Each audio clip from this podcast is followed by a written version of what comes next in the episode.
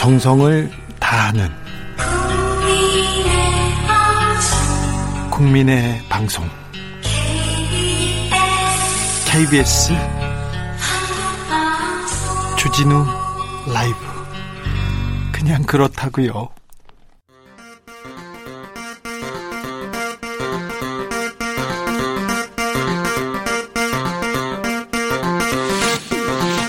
주진우 라이브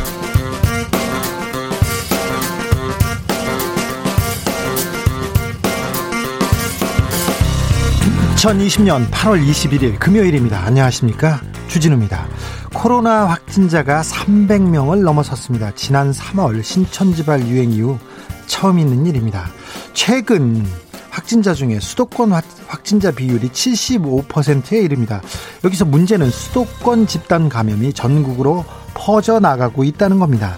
부산은 오늘부터 모든 해수욕장을 긴급 폐장했습니다. 전남은 2주 동안 사회적 거리두기를 2단계로 격상했고요. 경남 지역의 방역 상황 어떨까요? 경, 김경수 경남도지사 연결해 들어보겠습니다. 조선 중앙 동아일보에 어제 조간 신문에 사랑제일교회와 정광훈 목사의 대국민 입장문이 실렸습니다. 정부가 입맛에 따라 확진자를 조작한다. 분명 허위 사실을 전면 광고로 낸 것인데요. 허위 주장을 광고로 싣는 게 과연 합당할까요? 이거 괜찮은 일인가요? 그 어마어마한 광고비는 어디에서 나왔을까요? 기자들의 수다에서 깊이 들여다보겠습니다.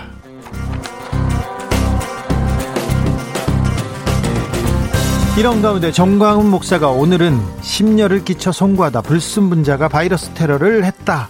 이러면서 음모론을 주장했습니다. 통합당은 방역 실패를 특정 종교 통합당에 전가하고 있다고 주장합니다. 여론은 민주당과 문재인 대통령에게 다시 힘을 실어주고 있습니다. 정치연구소 영앤영에서 여론의 움직임 살펴보겠습니다. 나비처럼 날아 벌처럼 쏜다. 여기는 주진우 라이브입니다.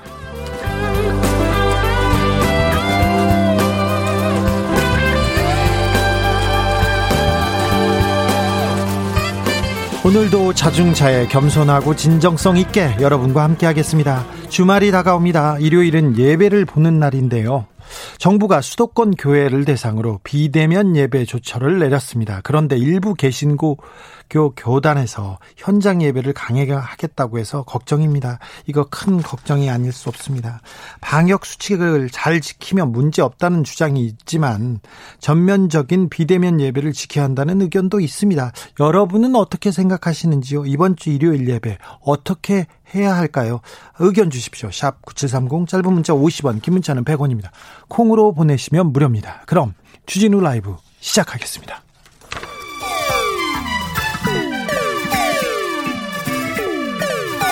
3805님, 그 언젠가 나를 위해 시사를 던져주던 단발머리. 주진우 라이브? 왜 이런 거저 시키는 거? 단발머리 휘날리며 늘 진실을 쫓겠습니다. KBS 일라디오 주진우 라이브.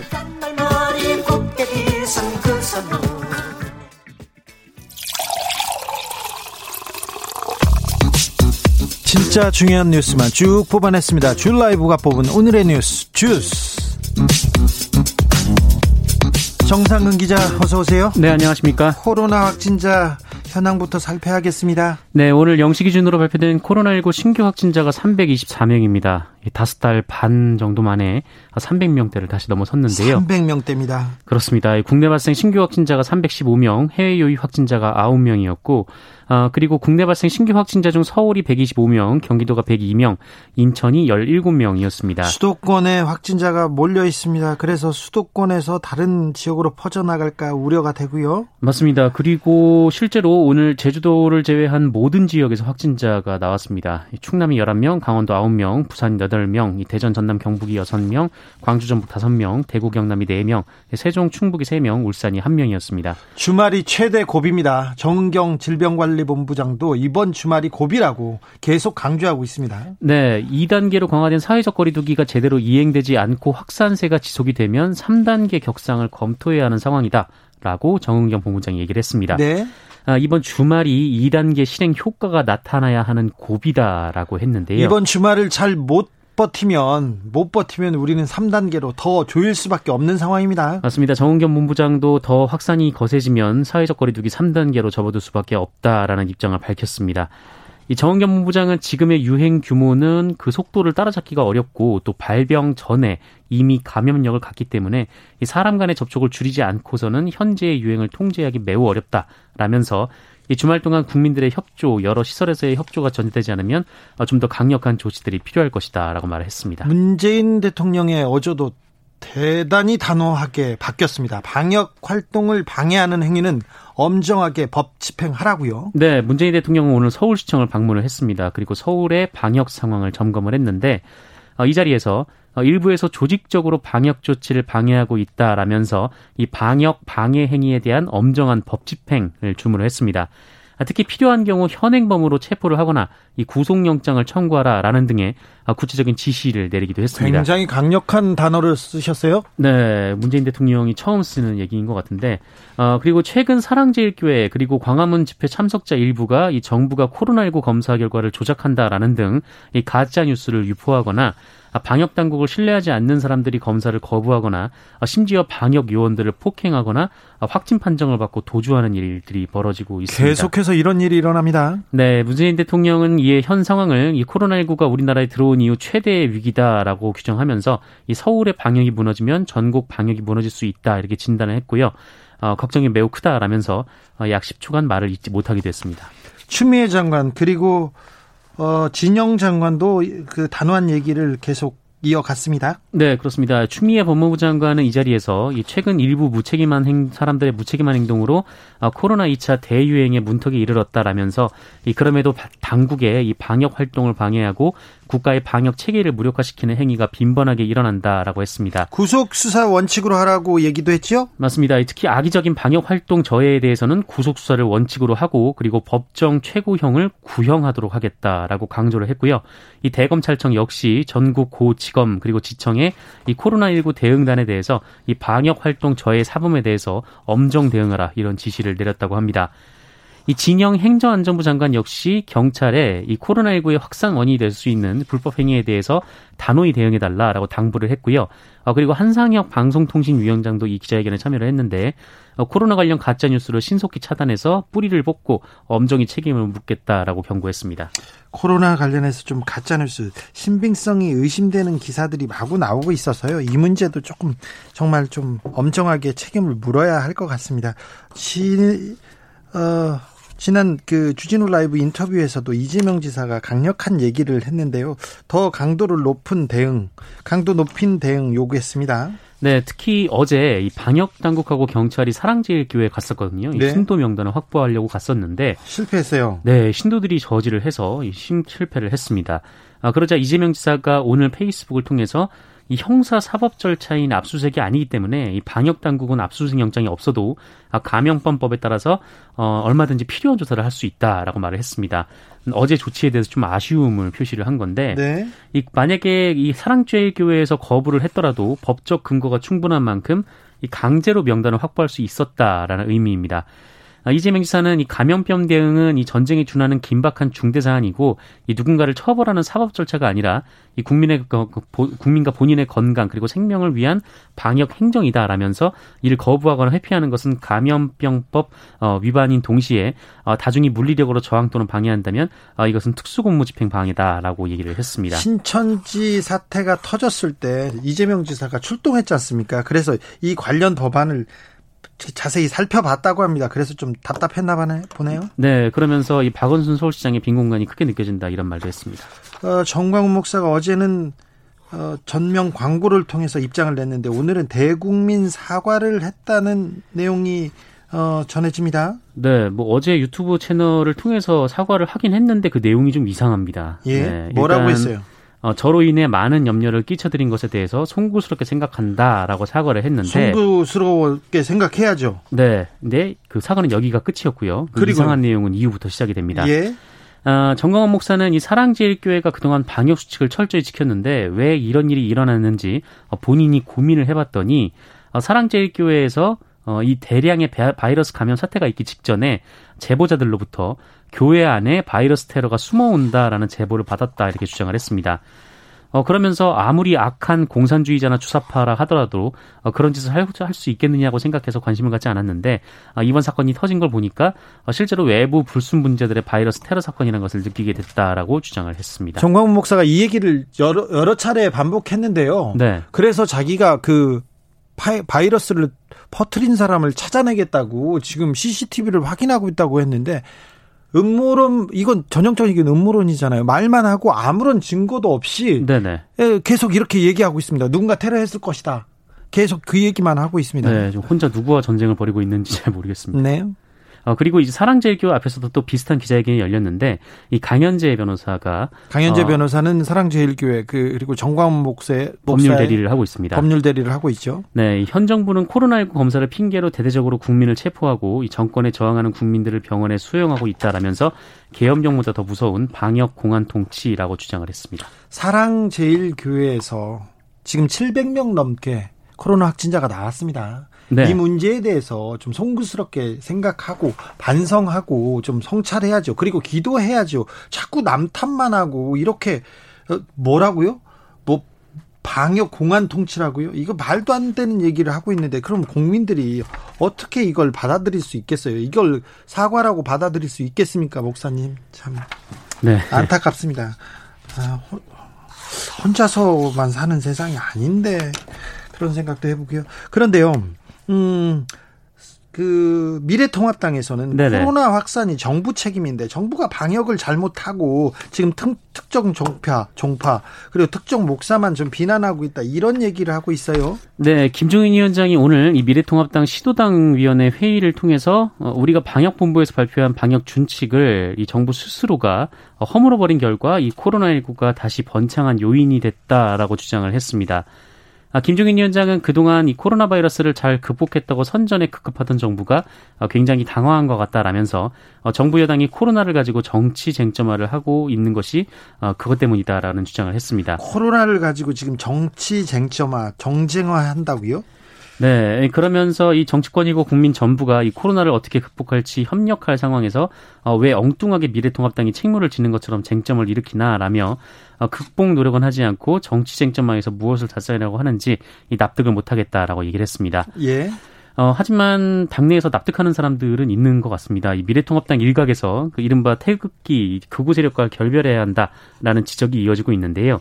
이 통합당 소속의 원희룡 제주지사는 이 오늘 KBS 라디오에서 광화문 집회에 간 김문수 전 경기도지사 그리고 차명진 전 의원 등을 강하게 비판했습니다. 그 심리 세계를 한번 진단해 해봐야 될 것 같다 이렇게 어, 높은 발언 수위를 했는데요. 어, 그리고 하태경 의원도 페이스북에 이 보수의 인적 풀도 이제 교체되어야 한다. 썩은 피를 내보내고 새 피를 수혈해야 보수도 건강해진다라고 얘기를 하기도 했고요. 어, 그리고 통합당의 서울 송파병 당협위원장인 김근식 경남대 교수도 어, 차명진 전 통합당 의원을 구체적으로 특정하면서 이 더는 민주화 운동을 더럽히지 말고 이 통합당에는 신경 끄고 코로나 완치에 집중하라라고 주장했습니다. 8.15 집회, 광화문 집회가 코로나의 분수령이 될 수 있을 거라는 지적들이 있었는데 미래통합당에서 안에서도 광화문 집회에 참여해야 한다는 주장이 굉장히 많았습니다. 그리고 미래통합당 주변에서 많은 분들이 참여했지 않습니까? 그래서 그 부분에 대한 어, 비판에 대해서는 비판에 대해서는 눈 감고 이건 다 정치 쟁점화한다고 이렇게 얘기하고 계시네요. 음, 네. 저는 이거 너무 걱정됩니다. 의대 정원을 확대하겠다. 아니, 공공의료를 더 좀 보강하겠다고 이러면서 의대 정원 확대하려고 했더니 의협이, 의협이 파업하겠다고 얘기했습니다. 정부가 파업을 중단하면 의대 정원 확대를 유보하겠다고까지도 했는데 이 내용 어떻게 지나가고 있습니까? 네, 그 오늘부터 전공의들부터 다시 파업에 돌입을 했습니다. 돌입했죠. 파업했죠. 네, 이제 며칠 계속 이어지면서 이 파업의 규모가 점점 커질 예정인데요. 어, 정부가 이에 이 집단 행위는 정당할 수 없다라면서도 이 대한 전공의 협회 그리고 대한 의사협회가 이 집단 행동을 중단을 하면 어, 의대 정원 확대 등 의료계가 반발하고 있는 정책 추진을 유보를 하고 이 모든 가능성을 열고 논의에 나서겠다라는 입장을 밝혔습니다. 이 김강립 중앙재난안전대책본부 제1총괄 조정관이 이 지금이라도 코로나19의 엄중함을 인식하고 한시라도 빨리 치료를 받아야 하는 환자들에게 억울한 피해가 발생하지 않도록 집단 행동을 중단해 달라라고 촉구를 했고요. 김강립 조정관 지금 코로나와 사투리를 벌이면서 매일매일 브리핑도 하고 사투를 벌이고 있는 그 그분 아닙니까? 네, 그러면서 이 정부로서도 이례적으로 신축적인 태도 변화 그리고 제안을 드렸다라는 점을 살펴봐 달라라고 당부를 했었습니다. 살펴봐 달라고 당부했는데 의사협회는 뭐라고 했습니까? 네, 답이 나왔는데요. 어, 거부였습니다. 이 최대집 의협 회장이 오늘 기자회견을 열고 이 정부가 먼저 의과대학 정원 확대 등의 정책을 철회해야 파업을 유보하겠다라고 밝혔습니다. 정부가 지금 한 발짝 물러난 게 보이잖아요. 그런데도 안 받아줬습니까? 네, 그렇습니다. 이거 정부는 파업을 중단하면 유보하겠다. 의협은 유보하면 파업 중단하겠다. 네, 아이고. 이 얘기입니다. 네. 아, 그러면서 의협은 현재 정부에서 정책을 처리할 수 없다는 입장을 고수한 만큼 26일에서 28일 예고한 제2차 전국 의사 총파업은 예정대로 진행될 것이다라고 강조를 했습니다. 아, 한편 정부는 집단 휴업에 대해서는 법과 원칙에 따라 대응하겠다라는 입장을 밝히기도 했는데요. 어, 의료법에 의한 이 진료 개시 명령 그리고 이 명령에 불응할 경우 어, 형사처벌이나 면허에 가해지는 조치들이 있고 이 전공의의 경우에는 수련병원에서 복무 상황을 점검해서 원칙적인 대응이 가능하다라고 설명을 했습니다. 얼마 전까지 의협 임원을 지낸 분이 경기도 의사회장인가요? 그분이 네네. 광화문 집회에 나와서 야외에선 코로나 안 걸린다고 네. 얘기 연설하기도 했습니다. 그런데 야외에서 코로나 걸렸지 않습니까? 광화문 집회에서 나갔던 사람들 중에 70명이 현재까지 네. 걸렸습니다. 그리고 네. 강원도 홍천 캠프장에서 야외 캠프장에서 어 야외에서 전판 얘도 있었어요. 근데 그런 얘기를 했는데 또 파업으로 가시는 분들도 있고 의사협회는 기어이 파업을 한다고 합니다. 국민 건강, 생강에 대해 생명에 대해서 항상 걱정하고 생각한다는 분들인데 좀 다시 한번 어, 고려해 주시기를 음, 국민된 사람으로서 좀 호소해 봅니다. 네네. 호소가 들어 들리지는 않을 것 같은데요. 삼성전자 광주 공장이 있습니다. 그런데 산재가 산재가 5년 사이 15건밖에 발생하지 않았다. 요 요걸 지적한 분이 있었어요. 네, 그 이수진 더불어민주당 의원이 오늘 이재갑 고용노동부 장관을 향해서 어, 삼성전자 광주 공장의 상시 근로자가 5천 명이 이르는데 지난 5년간 어, 산업재해에 대해서 관내 노동청에 보고된 것은 15건밖에 없다 이렇게 지적을 했습니다. 이게 무슨 일이냐면요, 굉장히 중요한 구조적인 문제입니다. 산업재해가 있을 수밖에 없잖아요. 사건 사고 그리고 뭐 작은 사고도 있을 수밖에 없는데 왜 삼성전자 공장에서는 사고도 안 나지 삼성전자가 잘해서일까 그 이유가 아니라는 걸 지적. 하고 나섰습니다. 그렇습니다. 이 삼성에서 잘해서 산재가 없었다라고 하면은 뭐 칭찬받아 마땅할 일인데 이 네. 실상이 그렇지가 않다라는 거죠. 어, 왜냐하면 이 삼성전자 광주 공장을 둘러싸고 이 산재 은폐 의혹이 제기됐기 때문에 이런 얘기가 나왔습니다. 어, 삼성전자 광주 사업장은 목과 어깨, 이 허리 등에 무리가 가는 반복적인 작업을 하기 때문에 이 근골격계 질환자가 다수 발생을 하고 있는데 어, 정작 산재 신청 건수는 이렇게 적다라는 겁니다. 어, 그래서 노조가 이 노동자들의 증언을 토대로 이 회사가 고의로 산재 신청을 가로막거나 이 공상 처리를 유도하는 사례가 많다라고 밝혔습니다.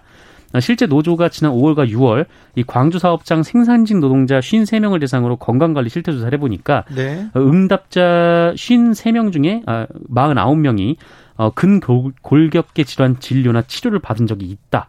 라고 답을 했습니다. 그리고요? 거의 대부분이 치료를 받은 적이 있다라는 거죠. 그리고 네. 실제로 28명이 요양 중이었는데 이들 중에서는 산재를 신청한 이들이 아무도 없었다라고 합니다. 일하다가 다쳤는데 아픈데 산재를 신청하지 않았군요. 이유가 있겠죠? 네. 이분들이 대답한 이유는 64.2%가 인사상 불이익을 우려했기 때문이었고요. 20.8%는 어, 공상 처리를 원하는 어, 상사 및 담당 부서의 회유와 압박이 있었기 때문이었다라고 답을 했습니다. 어, 그리고 중부공대비어서 이렇게 나왔는데 60% 이상이 산재 처리를 또 어떻게 하는지 잘 몰랐다라는 응답도 했습니다. 이수진 어, 의원이 뭐라고 합니까? 네, 이 고용노동부 차원의 대응 방안을 촉구를 했습니다. 이 노동자에게 흔히 발생하는 근골격계 질병이 이 더군다나 냉장고와 세탁기 등 가전제품을 생산하는 공장에서 10년간 6건밖에 없었다는 것은 산업재해가 은폐되고 축소된 것 아니냐 이런 의구심이 든다라고 지적을 했습니다. 아, 이에 이재갑 장관은 이 사안에 대해서 언론 보도를 확인을 했다라면서 이 광주노동청 주관으로 조사반을 꾸려서 현재 조사를 벌이고 있으며 이 사실로 확인이 되면 어, 그에 따라 적절한 조치를 하겠다라고 답을 했습니다. 이수진 의원이 법사위 안 가고 어디 갔나 했는데 아, 고용노동 네 환경 노동위원회에 갔습니다. 고용노동 이런 쪽에서도 굉장히 열심히 하고 있군요. 북한 노동신문에서 반성문이 실렸습니다. 굉장히 이례적인 일인데요. 간부들의 반성문이 실렸어요. 네. 어, 북한에서는 이번에 이제 그 전, 그 회의를 열면서 경제 목표 달성에 실패했다라는 입장을 밝혔는데요. 원래 실패해도 실패했다는 얘기를 절대 안 하는 네. 사람들인데. 잘 안 하는데 실패했다라고 인정을 했고, 음. 어, 그리고 오늘자 북한 노동신문에는 고위공직자들의 반성문이 일제히 실렸습니다. 음, 일례로 이 김광남, 김책 제철 연합기업소 지배인은 기고문을 통해서 어, 금속 공업의 맏아들이라고 할 수 있는 이 김철 제철에 큰 책임이 있다고 볼 수 있다 이렇게 자인을 했고요. 어, 또 북한의 장관에 해당하는 고위 간부인 이 장길용 내각 화학공업상도 이 화학공업 부분이 재고시를 못했다. 어, 우리 간부들이 전략적 안목과 계획성이 없어서 그렇게 사업을 진행한 탓이 있다라고 얘기를 했습니다. 어, 이런 것 이런 의견들은 이 김정은 위원장의 휘하 간부들이 자신의 탓으로 경제 위기에 책임을 돌리면서 김정은 위원장에 대한 비판 여론을 돌리려는 의미로 해석이 되고 있다라고 언론은 해석하고 있습니다. 네. 아까 삼성 관련된 얘기를 하면서 이수진 의원 얘기했는데 판사 출신 이수진 의원 말고 아, 비례대표 네. 예, 비례대표 이수진 출신 의원입니다. 이수진 의원이었습니다. 제가 잘못 했습니다. 네. 주스 정상근 기자 함께했습니다. 감사합니다. 네, 고맙습니다. 그의 겨울님이 숨기고 헛소문 퍼뜨리고 힘 실어주고 관망하는 이런 모든 집단은 나라의 진짜 적폐다. 네. 그렇죠. 지금 특별히 이런 상황에서 그렇습니다. 정혜경님, 전 목사님, 사랑조엘교회 안에서 단체 숙식하셨죠? 단체 식사하셨죠? 칸막이 2미터 간격하셨나요? 영상 보니 전혀 안 그러시던데, 테러는 거기 계신 분들 스스로에게 옆 사람에게 하신 겁니다. 이런 의견도 주셨습니다. 주영님, 애들도 학교를 못 가고 영상 수업을 하고 있는데 교회는 왜 영상 예배 못 한답니까? 너무하네요. 그러네요. 아이들 뛰어놀지도 못하고 학교도 못 가고 있습니다. 온라인으로 비대면 수업하고 있습니다. 그런데 왜 교회는 온라인 안 됩니까? 비대면 안 됩니까? 헌금 때문은 아닐 거예요. 헌금 때문은 아닐 거예요. 네. 1402님, 누구를 위한 예배인지 생각하시며 기도해 주시길 바랍니다. 김윤주님, 비말 쓰다가 다시 KF94 써요.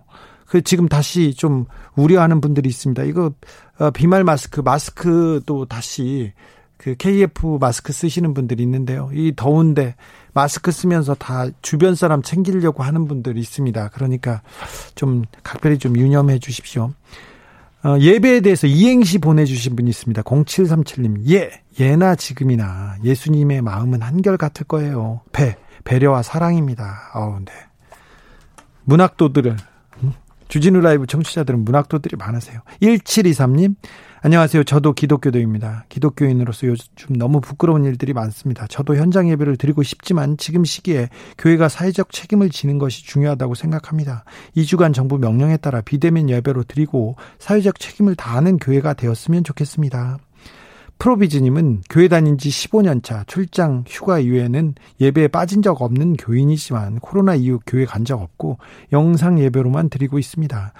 구역 모임이나 성경 공부도 줌, 화상회의 프로그램 있지 않습니까? 그걸로 하고 있습니다. 신앙생활에 전혀 문제 없어요. 그럼요. 기도하면 되죠. 어? 그리고 예수의 뜻을 따라 살려고 노력하면 되죠. 그런 분들이 많다는 거 압니다. 그런 목사님들 훨씬 많습니다. 일부 요새는 일부 조금 과격하고 특정 교파 어? 그리고 정치에 좀 함몰된 그런 목사님들 얘기를 하고 있습니다. 대부분의 목사님들 그리고 대부분의 그 기도하시는 분들 믿음 있는 분들은 그 예수의 뜻대로 살려고 노력하는 거 알고 있습니다. 교통정보센터 다녀오겠습니다. 김민희 씨. 주진우 라이브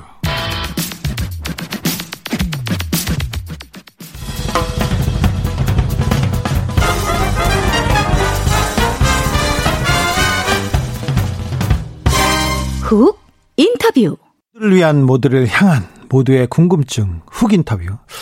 어제 인터뷰했던 김호란 교수가 지금 대한민국 어디 세계 어느 곳도 코로나로부터 안전하지 않다. 우리나라에도 2, 3천 명 확진자가 나올 수 있다고 했습니다.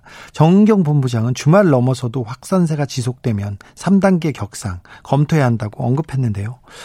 사랑제일교회 발 확진자가 멀리 경남에서도 나왔습니다. 경남도는 안전할까요? 어떻게 대비하고 있을까요? 경, 김경수 경남도지사 연결해 물어보겠습니다. 안녕하세요. 예, 안녕하세요. 네, 현재 코로나 그 경남의 코로나 상황은 어떻습니까? 예, 어 사실 이번 주 들어서 확진자들이 나오기 시작을 했고요. 그 네. 전까지는 좀 소강 상태였는데 음, 화요일 날 한 명 나오더니 이제 수요일 날 네 명, 목요일 날 네 명, 오늘은 현재까지 여섯 명 발생을 했고 그 중에 강화문 집회 참석자가 어제 오늘 10명 중에 예. 6명입니다. 10명 중에 6명이요? 예, 참석이 4명이고 그 참석자들의 접촉자가 2명인데 그 주 접촉자 중에는 참석하신 분의 초등학교 다니는 딸도 있어요. 예. 그래서 지금 어쨌든 이 강화문 집회 참석자들의 들의 그 인해서 확진자가 발생하는 것이 현재로서는 가장 큰 경남에는 뭐 지금 위험 요인이다 이렇게 볼 수 있습니다. 광화문 집회 참, 참석자들 그리고 사랑제일교회 방문자들 어떻게 검사 받아라 긴급 행- 행정명령 발동하셨죠? 예, 예, 이미 발동을 했고요. 사랑제일교회는 그 통보가 50명 왔는데 그 중에 아직 확진자는 안 나왔는데 예. 문제는 사랑제일교회는 명단이 정확한지 하는 게 오히려 더 문제입니다. 네. 50명 중에 실제 갔다 왔다고 하는 사람은 3명밖에 없고요. 나머지는 다 자기들은 사랑제일교회 갔다 온 적이 없다라는 거예요. 네. 그래서 이제 검사들은 거의 다 받았고 이제 다 음성으로 나왔는데 다만 그래도 이제 잠복기가 있으니까 예. 그분들이 방문하지 않았다라고 하는 것을 GPS나 이런 걸 통해서 확인하고 있는 중입니다. 강, 강복절 같은 경우에는 지금 더 심각한데요. 예. 어, 지금 현재까지 파악된 게 버스로만 41대. 경남에서요? 예, 그리고 참, 참가자가 지금까지 파악된 게 1237명이에요. 네. 더 늘어날 것 같고. 근데 지금 현재 이 중에서 현재까지 검사를 받은 사람은 1150명, 한 93% 정도 받았습니다. 예. 빠르게 검사를 받고 있는 중입니다. 경상남도에서만 41대 버스가 서울로 올라왔다. 아이고 무섭네요. 예, 예. 검사를 받지. 않거나 거짓말을 예. 했을 경우 그럼 제재가 조금 뒤따릅니까? 음, 제재가 많이 뒤따르죠. 우선은 검사를 안 받을, 안 받을 때 하고 지금 이제 역학조사 들어갔는데 명, 뭐 인솔 책임자들이 명단을 안 내놓고 협조하지 않을 경우 네. 역학조사에 조사를 거부했을 경우가 처벌이 좀 다릅니다. 역학조사를 거부할 경우가 처벌이 더 셉니다. 네. 이게 2년 이하의 징역, 2천만 원 이하의 벌금이고 검사를 받지 않을 경우에는 처벌은 벌금 200만 원 이하로 돼 있는데 문제는 구상권을 청구하게 돼 있습니다. 예. 구상권이라고 하는 게 이제 그로 인해서 생기는 피해를 다 피해 입은 걸 다 보상해라 이렇게 되는 거 아닙니까? 예. 근데 지금 보니까 확진이 되면 평균 병원에 입원하는 게 한 29일 정도 입원하더라고요. 네. 그래서 하루에 70만 원 정도 치료비가 드는데 이걸 이제 계산하면은 1인당 평균 치료비가 한 2천만 원 들어요. 예. 그래서 본인의 치료비를 물어내야 되는 것뿐만 아니고 만일 자기로 인해서 다섯 명만 전파해도 그 치료비만 해도 1억이에요. 예. 그래서 이제 어쨌든 본인이 검사받지 않고 그로 인해서 확진될 경우에는 그 피해 본인의 치료비뿐만 아니라 그건 다 구상권을 청구하게 돼 있습니다. 예. 빨리 빨리 자수해 가지고 신고 받아 이거 자수할 일은 아니지만 빨리 가서 진단 검사 받아야 되겠네요. 예, 지금 뭐 어제 오늘 뭐 3일 전부터 계속 그 강력하게 대응을 하고 있고 예. 그걸 어 기자회견을 통해서 처벌 그 이- 처벌을 이렇게 하게 된다는 것까지 포함해서 어 얘기를 하면서 많이 검사를 받고 있는 중이고요. 예. 이제 인솔 책임자들 중에서도 어 오늘 아침까지만 해도 자기 협조하지 않겠다라고 예. 하는 사람이 다섯 명이 있었는데 네. 전체 28명 중에. 근데 이제 그 그분들까지도 치- 이 인터뷰 하기 전에 확인을 해 보니까 네. 협조하겠다라고 나오는 모양입니다. 그렇지만 이미 이제 협조하지 않겠다라고 한 분들은 검찰 경찰에 고발이 돼서 수사 의뢰가 들어가 있는 상태입니다. 어, 광화문 집회 인솔자들 그리고 버스 41대 이렇게 1237명 빨리 찾아내는 걸 보면 어, 경상남도가 굉장히 좀 발빠르게 지금 움직이고 있는 것 같습니다. 그 법적인 부분까지도 지금 계속 진행되고 예. 있습니까? 그렇게 안 할 수가 없습니다. 이건 도민의 생명과 안전과 직결되는 문제이기 때문에 네. 일단 이 부분에 대해서는 명단을 명단 제출이라든지 검사와 관련해서는 일절 어떤 타협도 없다라고 하고 그 이, 응하지 않을 경우에는 바로 법적 조치에 들어가는 걸로 그렇게 계속하고 있습니다. 아직 경상남도는 그 확진자가 저, 적은 것 같은데요. 그런데 예, 수도권에 비해서 나은데 그래도 예. 어떻게 조금 경상남도 안전하게 지키려고 어떤 방침, 어떤 대책 내놓으셨습니까? 지금 음, 우리는 이제 현재로는 크게 보면은 세 가지가 이제 위험 요인인데 첫 번째가 사랑제일교회하고 강복절 집회 참석자고 네. 그건 지금 적극 대응을 하고 있는 거고요. 두 번째가 이제 휴가 기간에 경남에 이 휴가지 관광지가 많지 않습니까?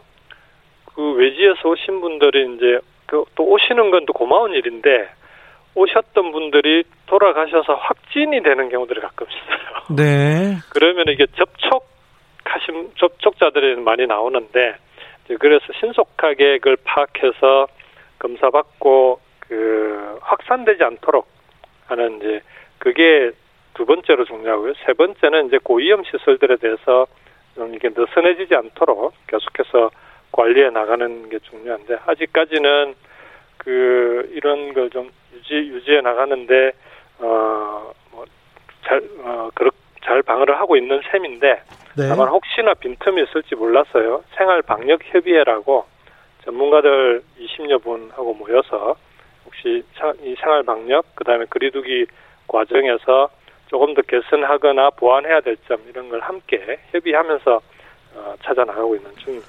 어, 긴 장마가 끝나고 짧은 휴가철인데 휴가철 근데 아, 휴가 가지 말라고도 못 하겠고 오라고도 못 하겠고 돈의 상황, 관광 그렇습니다. 예, 돈의 관광지 관리는 어떻게 되고 있습니까? 관광지에 오신 분들은 특히 이제 물놀이 유원지 있지 않습니까? 네. 그런 쪽은 물, 물놀이 유원지의 경우에는 아예 정원보다 정원의 10%만 입장을 시키고 있고요. 정원의 10%요. 예, 예. 그럼 그렇게 권고를 하고 있고 그- 그렇게 관리를 해왔습니다. 그 다음에 야영장, 캠핑장 이런 곳에 이제 입장을 할 때는 발열 체크를 하고 발열 체크 했다는 걸 표시를 손목 밴드로 예. 손목 밴드로 꼭 그 표시를 하게끔 그래서 요일별로 이제 손목 밴드 색깔을 바꿔가면서 매일 발열 체크가 가능하도록 그렇게 관리를 해왔었고요. 네.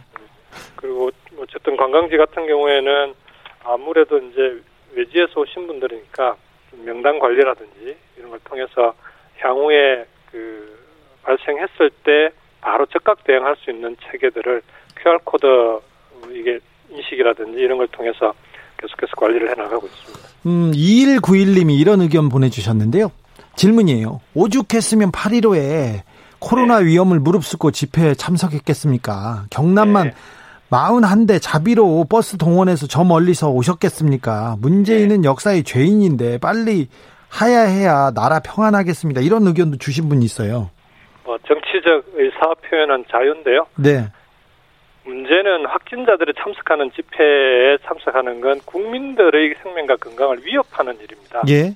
어, 그렇게 하고 거기에 검사에 응하지 않거나 방해하는 건 일종의 이건 생화학 테러 같은 거거든요. 예. 생, 생물, 생물학 테러 같은 거 아닙니까? 네. 그래서 그 부분은 어, 절대 타협할 수 없는 부분이고요. 그리고 현 정부에 대해서 비판하는 건 얼마든지 할 수 있지만 저는 뭐 어쨌든 그건 정책이나 구체적인 대안을 가지고 비판을 해야지 인신공격하듯이 그렇게 비판하는 것은 바람직한 민, 이 시민으로서의 그런 태도가 아니다라고 생각합니다. 어, 검사 인원이 1000명 이상이라고 했는데요. 주말 사이에 경남도에서도 확진자가 많이 늘어날까요?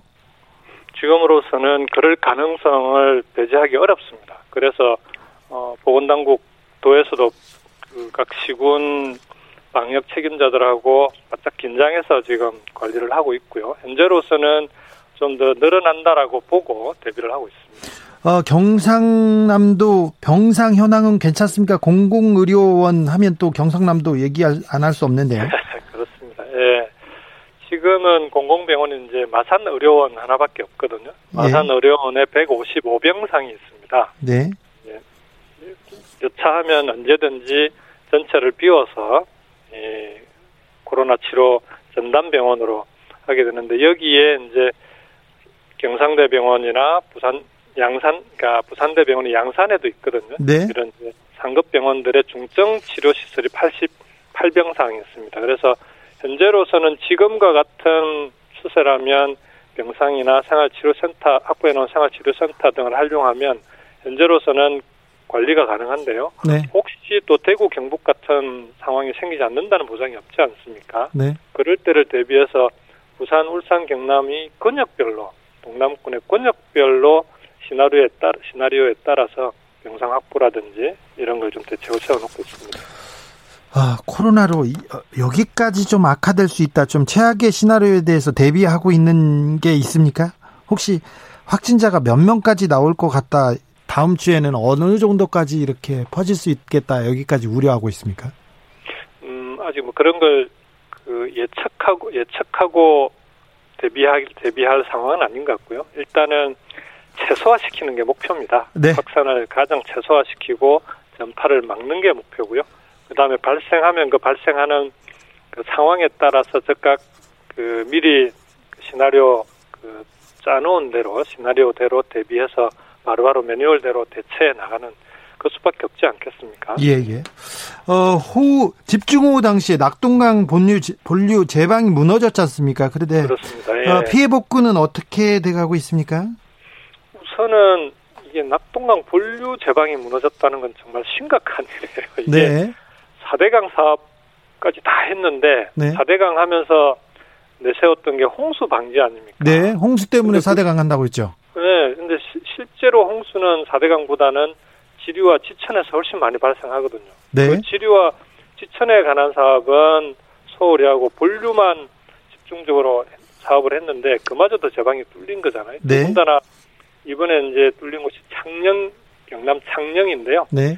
낙동강에 보가 여러 개 있는데 그 중에 합천 창녕보라고 있습니다. 예. 그 합천 창녕보에서 상류 쪽으로 한 240m 지점에 있는 제방이에요. 예. 그래서 이게 이제 보에 보와 무슨 영향이 있는 건지 그다음에 그 왜 제방이 무너졌는지를 지금 원인 원인 파악을 하고 있는 중이고요. 그래서 그 원인 원인에 따라서 대응을 해 나갈 생각인데 문제는 그로 인해서 이제 피해를 입은 분들 같은 경우에는 신속하게 이제 초기에 어, 복구 조치를 했고 경남 같은 경우에는 이제 이 창녕 제방 붕괴로 인한 피해보다는 서부 경남 쪽에 하동, 합천, 거창, 함양, 산청, 어령 이쪽에 피해가 좀 큽니다. 네. 그래서 그 대통령님도 하동에 화개장터 아시죠? 우리 네. 문 기자님도 예. 화개장터 직접 다녀가시기도 하고 해서 예. 특별 재난 지역으로 두 군데를 선포하고 나머지도 피해 조사가 되는 대로 특별 재난 지역 선포 건의를 할 예정입니다. 어, 여기까지 들을까요? 지, 네, 네. 지금까지 겨- 김경수 경남도지사였습니다. 감사합니다. 네 수고하십시오. 네. 김경수 지사는 이렇게 어, 되게 착실하고요. 착실하고 꼼꼼해가지고 든든한데요. 아, 너무 바른 말만 해가지고 머리에 기억에 남는 게 별로 없네요. 8890님은 마스크 계속 쓰고 다니니 입 주변에 땀띠가 나서 가렵고 따가워서 고통스럽습니다. 이런 분들 많습니다. 그래도 이번 주말까지는 잘 써야 됩니다. 땀띠 나도 땀띠는 조금 있으면 들어갑니다. 그런데 코로나는 어이구 큰일 납니다. 2756님 여기 경북 구민데요. 아까 두 명 확진 나왔다고 문자 왔어요. 이제 9월이면 우리 딸 매일 매일 등교할 수 있을 거라고 기대했는데 정말 화가 납니다. 매일 등교는 좀 어렵습니다. 아이들을 학교 가고 아이들 뛰어놀기 위해서라도 우리가 좀 어른들이 좀 더 조심해야 됩니다. 기독교로 삼행시 보내오신 분도 있습니다. 459님입니다. 기, 기도하고 예배 드리고 찬양하시는 성도님들, 독, 독실하신 신자님들, 교, 교제는 코로나 끝나면 즐겁게 하시죠. 이런 문자 보내주셨습니다.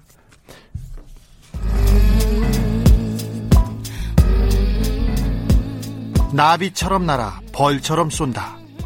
주진우 라이브.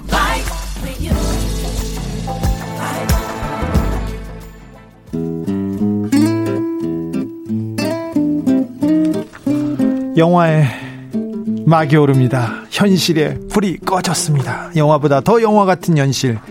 오늘의 시사는 어떤 장면일까요? 라이네, 라이너의 시사회 시작합니다. 영화로 보는 요즘 우리 사회 함께 들여다보겠습니다. 영화 전문 유튜버 라이너 어서 오세요. 네, 안녕하세요. 오늘은 어떤 얘기 해 볼까요?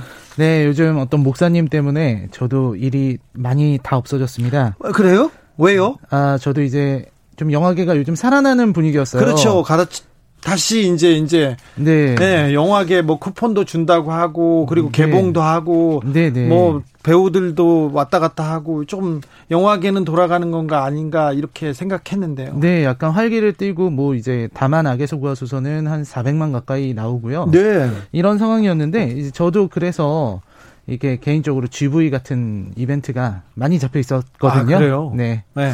그런 데는 기본적으로 50명 이상 모이지 않습니까? 네, 네. 다 취소됐죠. 아 그래요. 네. 그게 돈이 되는데 안타깝습니다. 네, 그래서 강제 휴식에 들어가신 분들도 되게 많을 것 같고요. 네. 속이 타들어가는 분들도 많을 것 같은데요. 이런 시대에, 이런 언택트 시대에 좀 어울리는 영화가 있지 않을까, 그런 어떤 로맨스 영화가 있지 않을까 해서 불현듯 떠오른 영화가 바로 그녀라는 작품입니다. 그녀.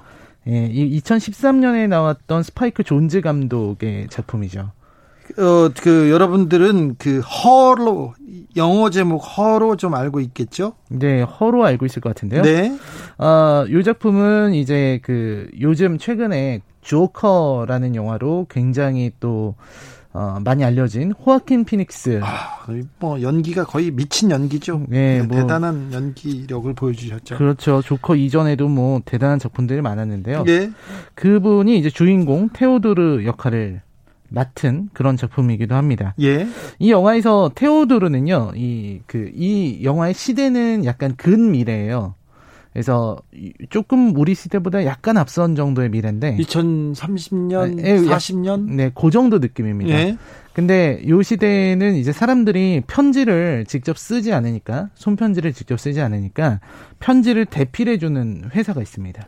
페- 편지를 대필해줘요? 아, 그러니까 전화해서 어 어머니에게 편지 써줘요. 그러면은 아, 예. 그 사람이 이제 입력된 그 사람의 정보를 보고 정보를 보고. 어, 일하는 회사랑 이런 게 나올 거 아니에요. 예. 그걸 갖고서 스토리를 만들어서 편지를 대신 써주는 겁니다. 아, 그런 직업은 빨리 없어졌을 줄 알았는데 2003 가까운 미래에도 있다니 좀 다행이긴 하는데 편지를 써준다. 자, 그 호아킨 피닉스가 편지를 써주는 사람이에요. 예, 그런 일을 하는 사람이고 예. 이 사람은 그러니까 다른 사람의 마음을 대신 글로 표현해 주는 사람이잖아요. 네. 근데 정작 이제 자기 자신의 사랑은 잘 하지 못해서 굉장히 사랑했던 아내랑 별거 중이에요. 네. 그래서 이혼 도장만 찍으면 되는 상황까지 됐어요. 그래서 이 사람은 눈만 감으면은 사랑했던 아내의 그 모습이 막 떠오르고 네. 이렇게 굉장히 외로운 사람입니다. 너무 사랑하는구나.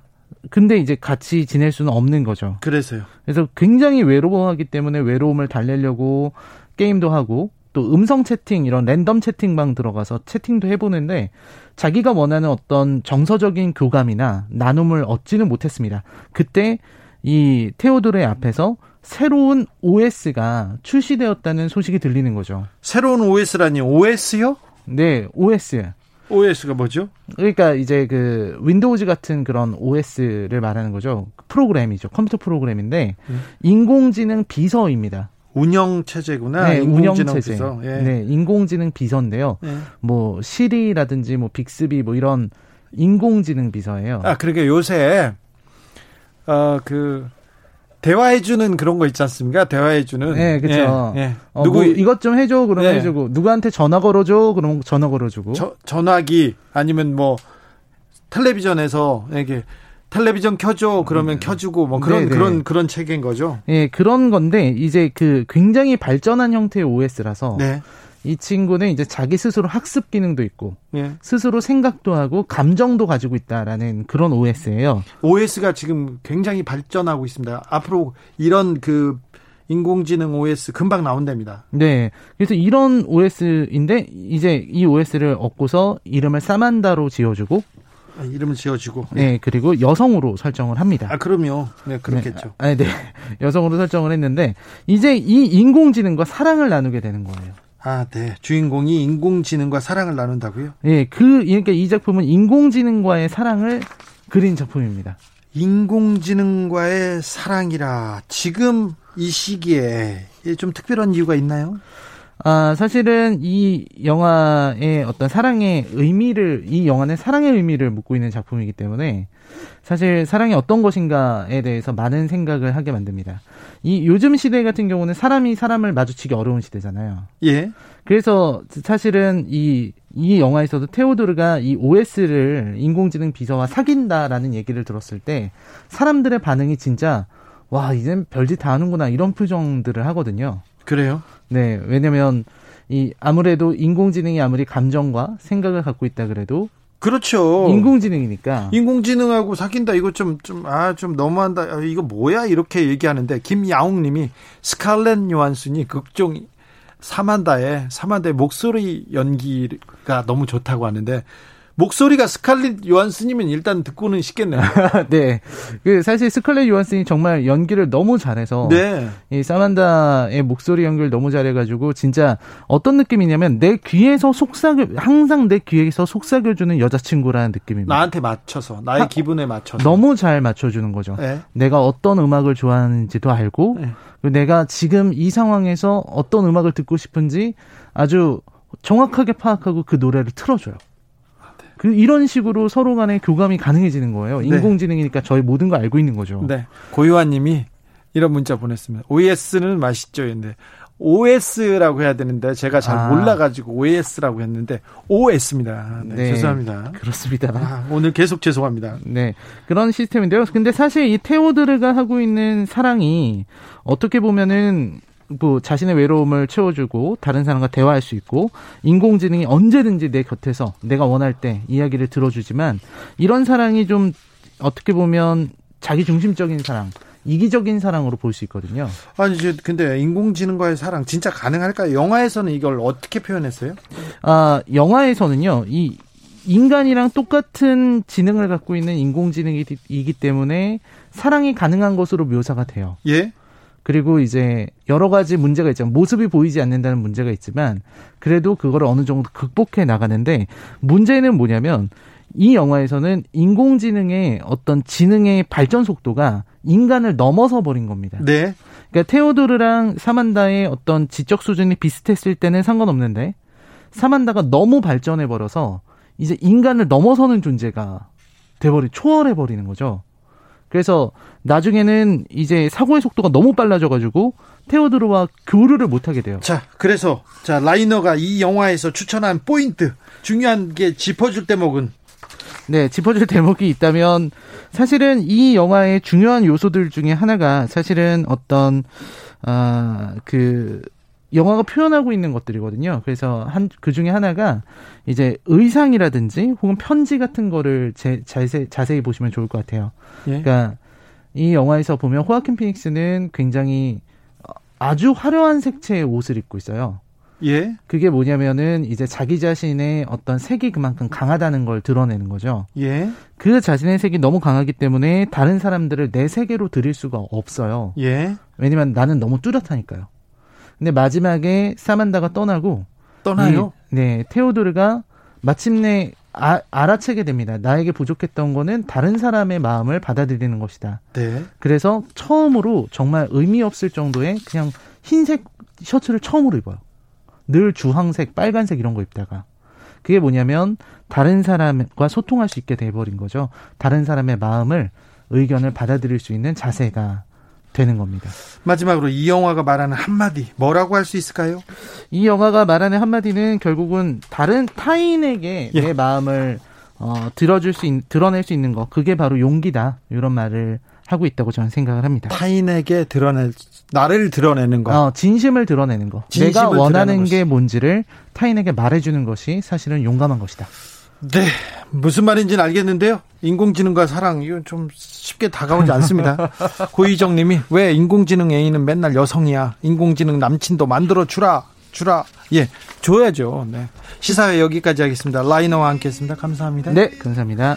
아, 그러네요. 인공지능과 사랑 얘기가 나올 만한 시대가 되기도 했습니다. 인공지능이 아주 급격하게 발전하고 있거든요. 엘비스 코스텔로의 쉬 들으면서 잠시 쉬었다 저는 6시에 돌아오겠습니다. Suns, maybe the chill that autumn brings, maybe a hundred different things within the measure of a day. She may be the beauty or the beast, maybe the famine or the